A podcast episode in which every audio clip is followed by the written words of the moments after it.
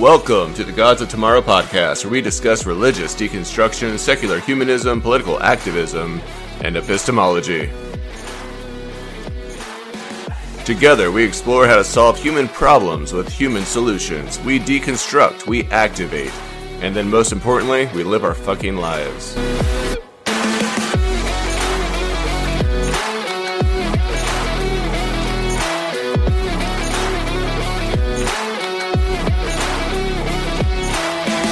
I am your host, Josh Raw, and you are the Gods of Tomorrow. All right. Let's do this shit.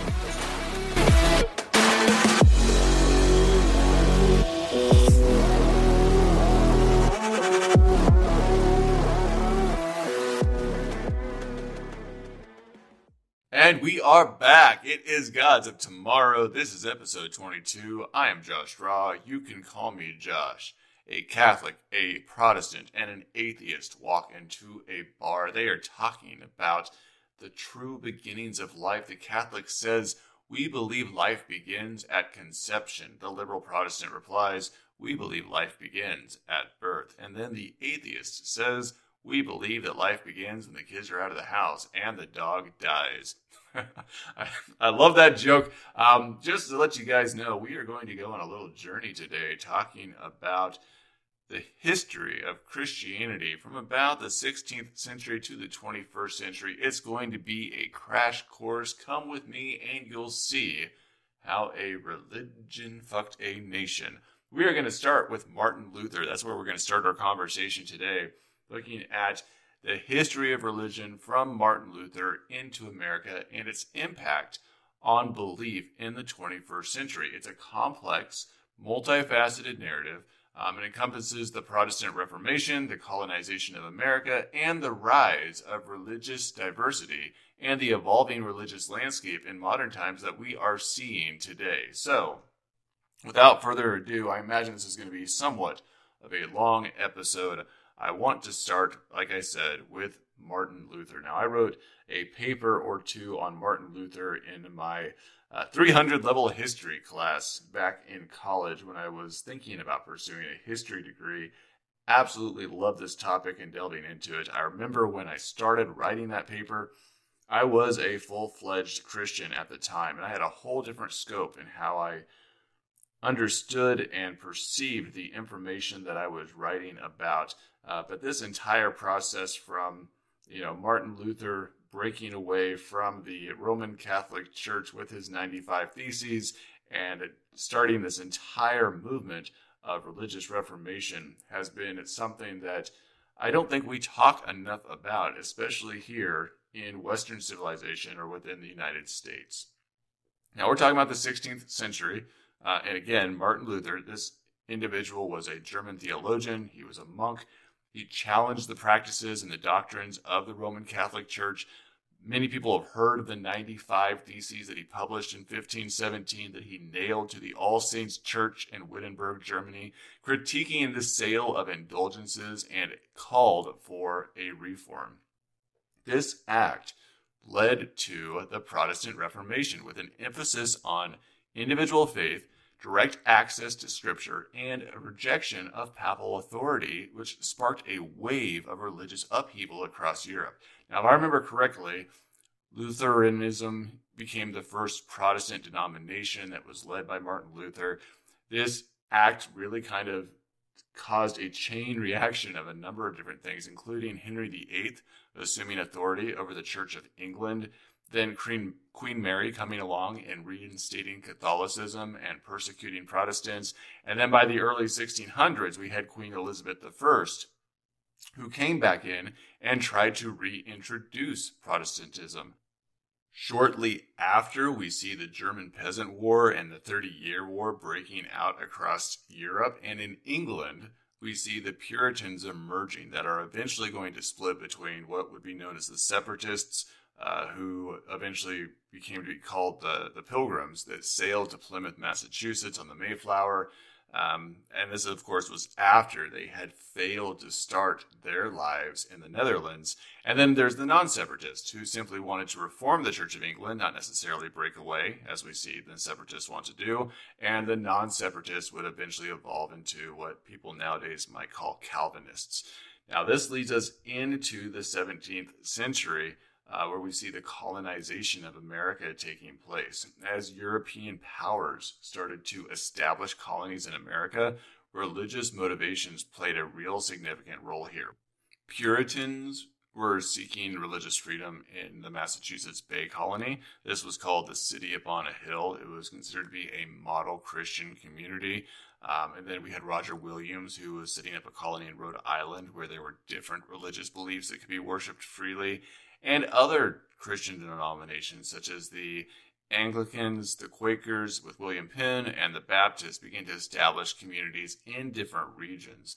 The colonies were marked by religious diversity, and various groups sought to practice those beliefs freely from the constraints of European religious institutions. And it was in this way that it could be said that Martin Luther's intent to bring about religious freedom led to countless different churches, denominations, and doctrines over the last several hundred years.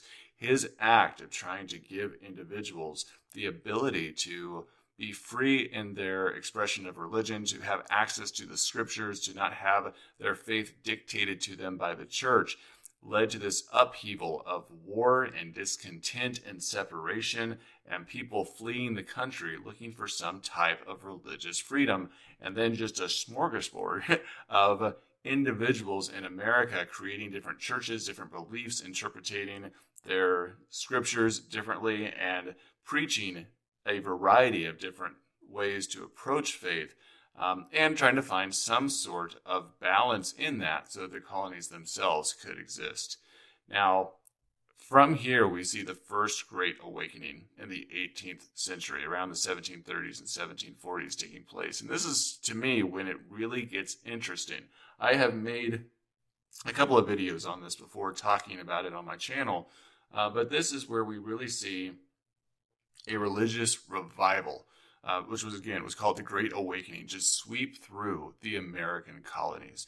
Influential preachers like George Whitefield and Jonathan Edwards were emphasizing the importance of personal salvation and an emotional connection with God. The movement fostered this sense of individualism, challenging traditional religious authority, and contributing to the growth of new denominations and religious sects throughout the colonies.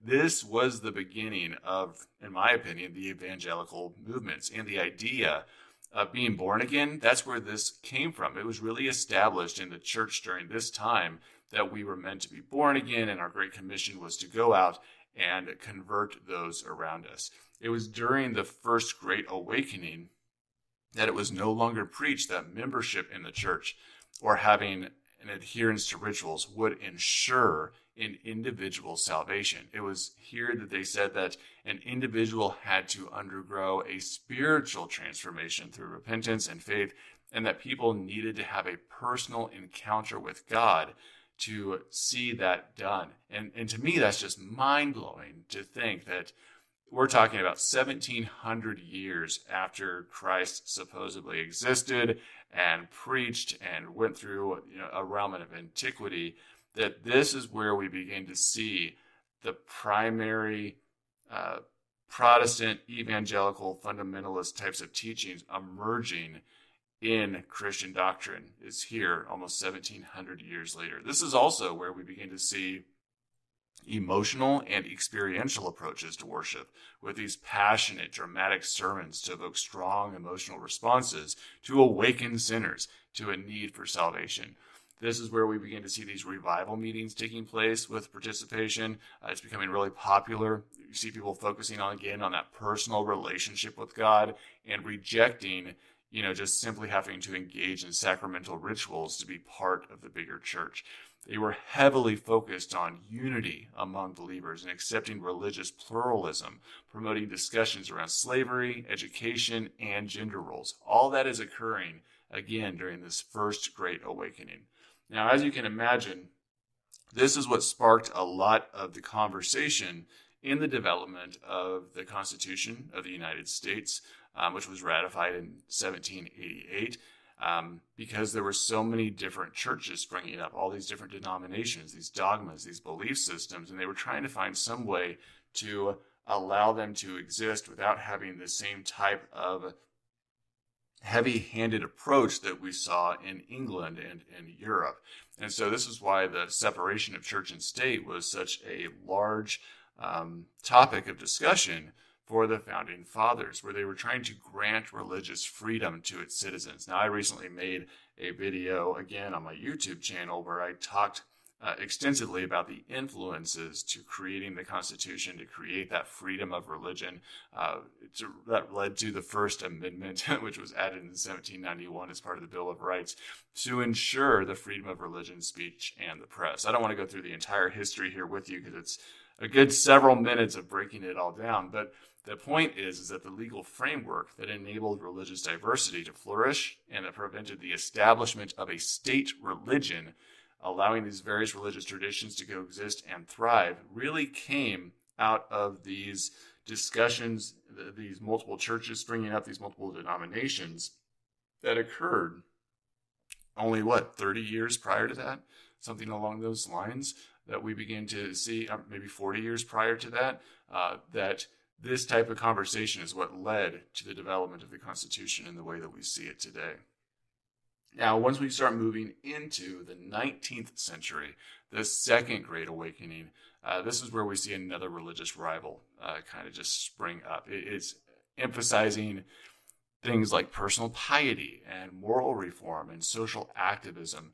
New religious movements really emerged in this time, including the Mormons or Latter-day Saints, the Seventh-day Adventists, which I want to say were called like the Millerites during the time, the Church of Christ, Christian Scientists. This Second Great Awakening really played a role in shaping American culture, inspiring things like abolitionism, temperance, and women's suffrage. All those ideas came from this type of movement. It was this belief in the imminent return of Christ and the establishment of God's kingdom on earth. It was such a prevalent part of their preaching during this time because the turn of the century was coming right around the corner. It was this eschatological emphasis that really influenced the beliefs and actions of many of the revivalists during the Second Great Awakening, contributing to the formation of all these new religious movements that were predicting the second coming of Christ, like really pushing this apocalyptic agenda that maybe wasn't known nearly as well, or at least preached about as often prior to the time of Martin Luther. This was huge in regard to what influenced what most of us know of Christianity in the modern age. And from here we move fully into the 19th and early 20th centuries, witnessing mass waves of immigration to the United States that are being just overwhelmed with these doctrines. These immigrants are bringing diverse religious traditions of their own, including Catholicism, Judaism, Islam, and various other Protestant denominations that may have been springing up in other areas of the world. And these diverse religious communities transformed the religious landscapes as well by contributing to the growth and the diversification of American religious beliefs and practices. And that's where I just really want to take some time to dive into what we've seen as a result of all of this in terms of a rise of evangelicism and fundamentalism that was sparked by these two revival movements prior to the turn of the century. In the late 19th and early 20th centuries, we saw that evangelicism and fundamentalism gained prominence. Evangelicism emphasized personal conversion, biblical authority, the spreading of the Christian message. Fundamentalism, which in my mind is a more rigid form of evangelicism, focused on the literal interpretation of the Bible and opposition to modernist theological ideas. These movements had a significant impact on American society and politics, shaping debates on issues such as evolution, prohibition, and social conservatism. Now, as the 20th century progressed, there was an increased emphasis on that personal conversion and evangelicism and the authority of Scripture. Evangelical churches and ministries played a huge role in just shaping the religious landscape of the United States, with influential figures like Billy Graham and organizations like the National Association of Evangelicals, impacting both religious and cultural spheres. Evangelicals and fundamentals became increasingly involved in political and social activism during the 20th century. The emergence of the moral majority in the 1980s, led by figures such as Jerry Falwell Sr., marked just a huge shift in conservative Christian engagement in politics, and these movements is what sought to advance socially conservative agendas, like addressing issues such as abortion, LGBTQ+ rights, school prayer, religious freedom. Their activism is what contributed to shaping the public policy debates and the formation of voting blocs, particularly within the Republican Party. And all of this, again, stemmed from ideas and conceptualizations back in the early 19th century during these revival movements. Evangelicalism and fundamentalism played a huge role in the development and growth of what Christian education looks like today and institutions in the United States, the establishment of Christian colleges, universities, seminaries such as Wheaton College or Biola University, Dallas Theological Seminary. They provided platforms for training evangelical leaders and shaping the intellectual foundations of movements. These institutions have had a significant impact on Christian education and the integration of faith and learning. This is why you hear me say so many times that I'm not interested in arguing with Christian apologists who go to these theological seminaries and learn how to argue through a very specific framework, to not think about things critically, but just to parrot the information that's given to them from these fundamentalist and evangelical institutions. The 20th century also found a huge rise in various media platforms that were utilized by evangelicals and fundamentalists to spread their message: radio programs, television broadcasts, and of course the internet has allowed evangelicals, televangelists, Christian media organizations to reach huge audiences and to influence people, figures again like Billy Graham, Oral Roberts, Pat Robertson. They gained national prominence through their media presence, and they amplified the influence of evangelicism and fundamentalism. They've really left a long-lasting impact on American culture. And it's so interesting to me because many of these Christian ideals that we have been conditioned to believe have always been a part of American culture has not had a narrative that has lasted since the beginning of American culture in regards to Christian ideals specifically. That religious freedom piece that we know was placed into the Constitution was kind of scratched out by the fundamentalist movement, as we saw the Pledge of Allegiance adding "under God" in the 1950s, as well as "in God we trust" being added into our money in the 1950s, and in America's so-called fight against communism and socialism. And it's these evangelical movements, these fundamentalist movements, that have led to those changes in our culture and the way that we perceive things. They contributed to the idea of Christian subcultures, including Christian music, literature, film industries. They have influenced the emergence of Christian bookstores, music festivals, youth-oriented events like the Creation Festival. Their perspectives on family values, morality, ethics, they've shaped a lot of our public discourse on those topics as well. It has been just mind-boggling, the full impact that it has had on culture in the United States just in the past 100 years. Now, what has been very interesting to me is that in the latter half of the 20th century and beyond, moving into the 21st century, we have witnessed an increased activism for religious pluralism and interfaith dialogues between different parties in the United States. The civil rights movement, feminist movements, the fight for LGBTQ+ rights has prompted a lot of religious groups to reassess their teachings and engage in social justice causes. This interfaith dialogue has been aimed to foster understanding and cooperation among different religious traditions, promoting religious tolerance and inclusivity. And this has been increasingly interesting to watch as society has shifted its understanding of what is acceptable and unacceptable, and how the religion, again, needs to change its identity politics in such a way to not completely lose its congregation.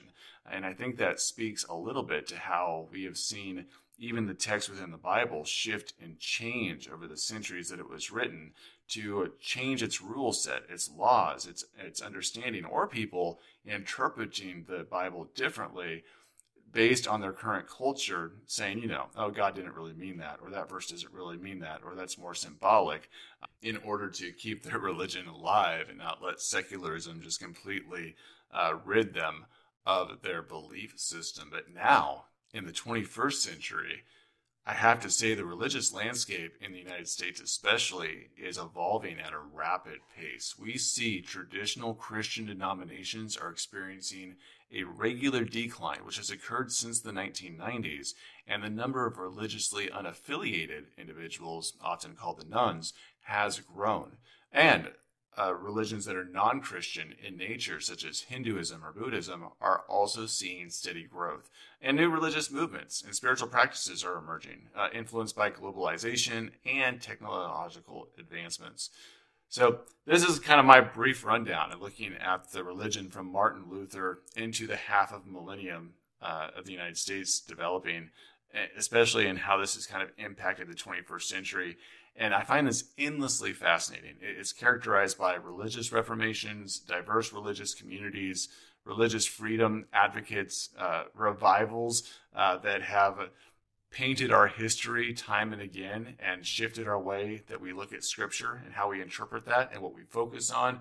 And this ever-changing religious landscape, in my personal opinion, gives us some great insight as to how religion evolved in our shared history, not even since the origins of Christianity in times of antiquity, but even prior to that, as we start to unravel things in our archaeological evidence. I'm very interested in hearing what your thoughts are around this progression that we have seen and how these different revivals and ideas have shaped our understanding of religious concepts, especially in regards to Christianity's influence here in the United States and other countries around the world. That is what I have for you today. I know this has been a really quick run-through review of history over 5 centuries or so. So please let me know what you want to hear next, what you want to talk about, what you would like some information on. But until that time, please make sure you go out, be the best version of yourself, live your best life, and as always, do what the fuck you will.